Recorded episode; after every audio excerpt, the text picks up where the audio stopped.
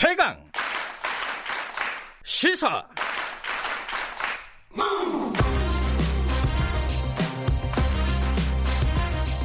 지금 여러분께서는 김경래 기자의 최강 시사를 듣고 계십니다. 네, 김경래 최강 시사 듣고 계십니다. 이 삼성 관련된 수사가 어, 지금 진행이 되고 있고 재판도 진행이 되고 있습니다. 이제 재판은 국정농단과 관련된 거고 수사는 어, 삼성물산 합병, 바이오로직스 분식회계 관련된 건데 양쪽에서 다 좀 우려의 목소리가 나오고 있습니다. 검찰 직제 개편이나 어, 인사 때문에 수사에 차질을 빚는 거 아니냐. 그리고 법원은 어, 삼성이 만든 준법감시위원회 이걸 어, 핑계로 해서 봐주기 하려는 거 아니냐 이런 우려들이 나오고 있는데 여기에 대해서 적극적으로 문제 제기하고 계신 분입니다. 더불어민주당 박용진 의원 연결해 보겠습니다. 안녕하세요. 안녕하세요. 박용진입니다. 새해 네. 복 많이 받으십시오. 아, 이제 설이 곧 아, 가, 다가와서 아직까지는 새해 복 많이 받으세요가 예, 어색하진 않네요. 새해 복 많이 받으시고요. 네. 법원 얘기부터 먼저 여쭤볼게요. 네네네. 네, 네. 어제 공동 참여연대 그리고 국회의원 뭐 40명 넘게 어, 공동 성명 발표하셨어요. 뭐 예. 재, 재판이 우려가 된다는 건데 뭐가 우려가 된다는 거죠? 이게 뭐 이미 보도를 통해서 아시는 분들 예. 계실 텐데요. 그 이재용 부회장의 그 국정농단 뇌물 사건의 파기환송 예. 이미 이제 유죄가 확정이 됐고 예. 이번에 파기환송된 그, 그 법정에서는 어 이제 형량을 정해야 됩니다. 예. 그런데 이재용 부회장과 관련된 형량은 지금 대법원의 뭐 양형 기준에 따르면 8년 이상을 실형을 살아야 되는 중죄인 네. 거죠. 그런데 느닷없이 지금 재판부가 어, 그, 뭐, 미국의 연방 법원의 양형 기준, 뭐, 이렇게 언급을 하면서, 네. 기업 내 준법 감시 위원회 뭐, 요런 거 만들어 놓으면, 음. 내가 양형에 참고할게. 네. 그래서 죄를 좀 깎아줄게. 지금 이렇게 이야기를 하고 있는 거거든요. 뭐, 아니, 노골적으로 지금 이렇게 하고 있는 거죠. 네. 이게, 이게 지금, 이게 지금 재판이냐, 거래냐. 네. 어? 이런, 저, 문제 제기부터 시작해서, 미국의 양형 기준이 왜 대한민국에서 언급이 되냐 네. 이런 이런 얘기와 또 더 나가서는 그 피해를 본 건 삼성전자 네. 쪽인데 가해자인 이재용의 재판을 하면서 피해자인 삼성전자의 준법감시기구를 만드는 일로 왜 가해자인 이재용이 덕을 보냐 이런 어. 말도 안 되는 논리는 또 뭐냐 음. 이런 얘기들이 좀 있거든요. 예. 지금 대한민국에서 가장 뭐 큰 문제가 뭐냐면 돈 있고 힘 있고 빽 있는 사람들 특히나 그 재벌 총수들처럼 돈 가지고 모든 권력을 주물럭거리는 이런 사람들이 법과 제도, 국민적 상식과 원칙 이걸 다 피해 나가고 특혜를 보는 구조 아니겠습니까? 이런 분들을 또 이런 문제가 또 지금 국민들 앞에 등장을 했기 때문에 네. 국회의원들이 무려 43명이나 어, 음. 예, 나서서 이 연서명을 했고요. 이 성명에 네. 예. 또 시민사회단체도 함께 한 거라고 저는 생각합니다. 그 검사 그 이 수사를 맡았던 한동훈 검사가 네네. 네. 그런 얘기를 했죠. 그 도둑맞은 집에 어, 네. 방범 장치. 네네. 네, 네. 어, 세스코인가요? 세콤인가요? 세콤, 세콤. 예, 그걸 설치한다고 도둑놈한테 뭐 집행유예를 주는 게 말이 되냐? 그렇습니다. 그 정확한 표현이죠. 음, 그런데 이제 재판부가 예. 어, 이제 재판부도 이제 여러 가지 뭐 재판을 공정하게 하기 위해서 어 그리고 뭐왜왜 왜 그랬을까요? 그 이 국민 경제를 위해서일까요? 뭐 이렇게 해석을 한다면 굳이 재판부가 왜 이렇게 어 이런 걸 준법감시위원회 같은 걸 만들라고 하고 그거를 양형에 참고하겠다라는 식의 태도를 보이는 걸까요? 기업에 좋게 해석을 하면 네. 기업의 네. 원활한 활동을 위해서는 기회를 주고 이걸 열어줘야 된다고 생각할 수 있습니다. 네. 그런데 이 판사의 그, 그 기업에 대한 인식이 전 근대적인 게 뭐냐면요. 아니 기업의 그러니까 재벌 총수가 바로 기업입니까? 음. 지금 삼성전자라고 하는 회사의 이재용 부회장이 가지고 있는 자기 지분은 0.6밖에 없습니다. 네. 그러니까 이 대한민국의 상법, 대한민국의 법과 제도에 따르면 기업의 주주가 기업의 주인입니다. 그러니까 우리 주식을 가지고 있는 분들이 기업의 주인이고 이, 이 회사를 운영하는데 함께하고 있는 임직원들이 이 회사의 주인이고 이 기업으로부터 물건을 사거나 이 물건을 대고 있는 중소기업들이라든지 혹은 소비자들이 기업의 주인이라고 넓게 보면 볼 수 있지. 네. 기업의 총수가 뭐 저 주인이다. 이건 그야말로 60년대식 사고방식을 가지고서 기업을 바라보고 있는 거거든요. 네. 그런데 이 기업 총수가 잘못된 판단 혹은 의도적인 이 이유로 본인에겐 이익을 취하고 기업에게는 해를 끼친다. 네. 이러면 이와 관련해서는 처벌을 해야 됩니다. 연방 미국의 연방 제도도 바로 그런 겁니다. 네. 자연인이 그 시장 질서를 유린할 경우에는 두 배, 세 배로 더 처벌을 하고요. 네. 그냥 법인인 기업이 실수에 의해서 혹은 잘못된 이런 판단에 의해서 그런 그 일이 벌어졌을 때는 기회를 열어주기 위해서 이런 준법감시위원회라고 하는 제도를 둬서 양형에 참고하고 기회를 다시 열어주는 방식으로 활용을 하고 있다는 있다는 거거든요. 네. 근데 지금 느닷없이 이 제도를 한 번도 적용한 적 없는 대한민국에서 이 제도를 도입한다고 그러면서 말씀드린 것처럼 피해를 입은 삼성전자, 횡령을 음. 당한 삼성전자가 그 준법감시위원회를 만들면 횡령을 한 음. 돈을 가져가고 자기 이익을 취한 이재용이라고 하는 사람에게 이익을 주려고 하는 이 구조는 도대체 어디서 온 구조입니까? 말도 안 되는 논리인 거잖아요. 그러니까 지금 말씀하시는 거는 재, 지금 재판을 받는 거는 이재용 개인이지 삼성전자가 아니다 이런 말씀이시네요. 예. 예. 그렇습니다. 그러니까 이 이재용 재판에 삼성전자 법무팀이 참여하거나 이러는 것도 배임이에요.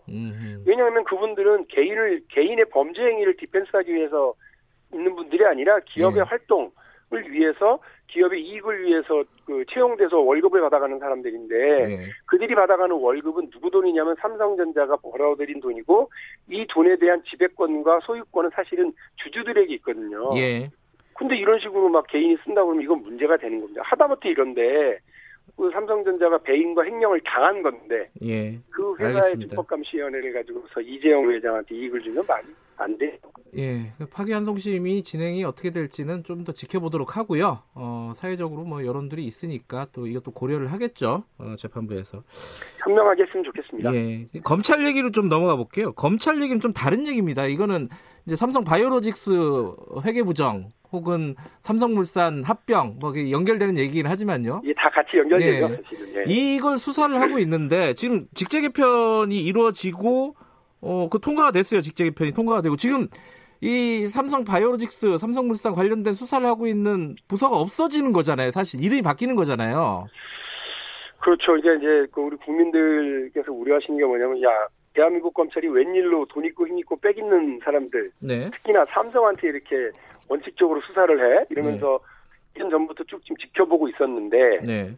지금 검찰 개혁 그리고 이제 검찰의 직제 개혁이 좀 개편이 벌어지면서 예. 요 부서가 없어진다. 반부패 사부죠. 예, 예. 반부패 사부가 없어지게 되고 이게 공판부로 바뀐다는 거 아닙니까? 네. 저도 사실은 검찰 조직이나 이런 걸 잘 모르니까 네. 그게 뭔지는 모릅니다만 수사를 어, 사실 이게 좀 깊이 들여다보고 넓게 네. 파야 되는 수사라서 1년 동안 쭉 진행이 된 수사인데 네. 이거를 해오던 팀이 해체되거나 이것을 해오던 팀이 없어져 버리거나 네. 이렇게 되면 대한민국의 공정과 정의를 어, 세우는데 되게 중요한 상징인 연벌 총수에 대한 수사가 흔들리게 되면 국민들이 조금 실망스러워하지 않을까 하는 걱정이 들어요. 물론 이제 그 부서가 없어진다고 해도 지금 인사가 남아 있잖아요. 그러면은 그렇습니다. 수사를 예. 하던 수사 인력을 어, 다른 부서로 재배치를 해서 수사는 이어갈 수 있게는 할 수는 있을 것 같아요, 현실적으로. 근데 그게 그렇습니다. 가능할까? 이게, 그, 그게 걱정인 거죠, 지금. 그 추미애 장관이 네. 하려고 하는 건 검찰 개혁이고 그렇죠. 또 음. 민생 민생 수사를 우선으로 하는 검찰의 어, 직제 개편이지 네. 재벌 총수의 이 부당한 기업 지배와 시장 질서 유린이라고 하는 중대 경제 범죄와 관련해서 봐주게 하다고 하시는 게 아닐 거기 때문에 네. 저는 그 특히나 우리 문재인 정부의 그 재벌 개혁 네. 그리고 시장 질서 확립이라고 하는 거는 정권 차원의 약속이고 공약이었거든요. 네.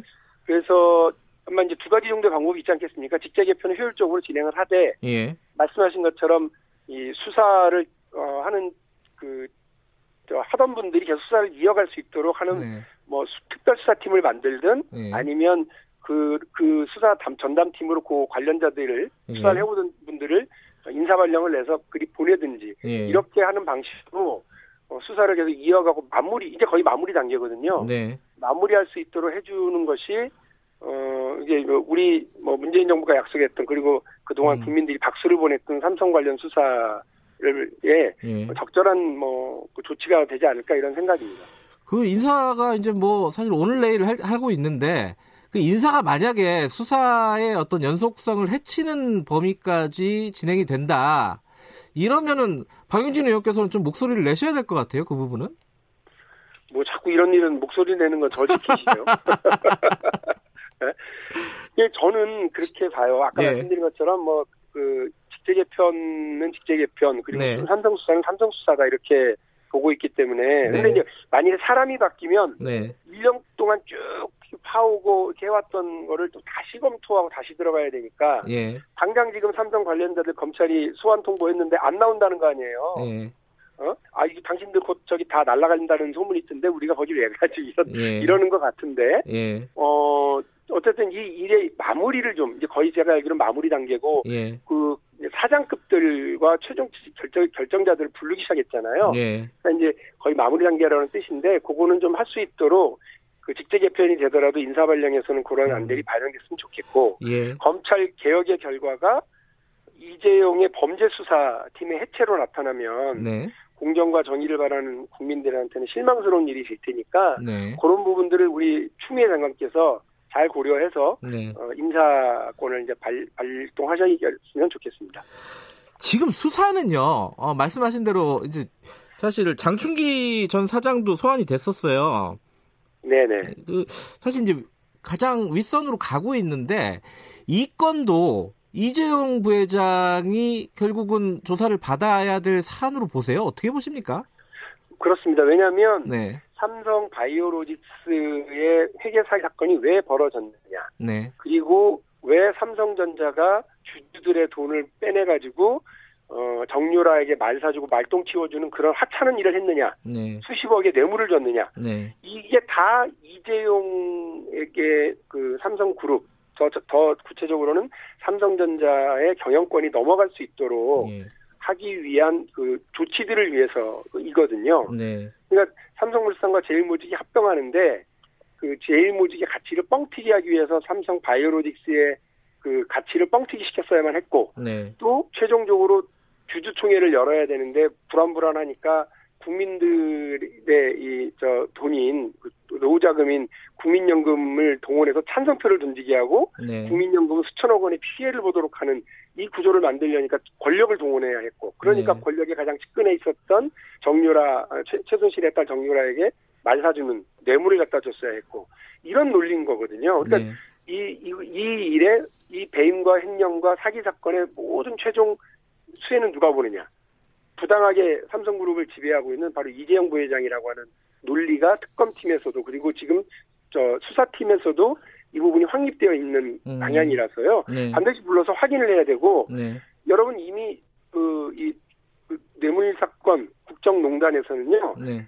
그 대법원에서 유죄로 확정이 됐어요. 네. 이재용 부회장이. 네, 네. 그러니까 지금 형량만 가지고 따지는 음. 거고요. 이 부분으로 보면 사실은 지금 삼성의 그 삼성 바이오로직스와 그, 그 합병 과정을 수사하고 있는 지금의 반부패 사팀 네. 아, 이, 이 팀이 바라보고 있는 방향이 맞다는 것이 대법원에 의해서 간접적으로 확인이 된 거죠. 예. 알겠습니다. 이 수사 상황도 좀 지켜봐야 되고 법원의 판결도 파기환송심도 좀 보겠습니다. 오늘 말씀 감사합니다. 예, 고맙습니다. 새해 복 많이 받으십시오. 예, 고맙습니다. 더불어민주당 박용진 의원이었습니다.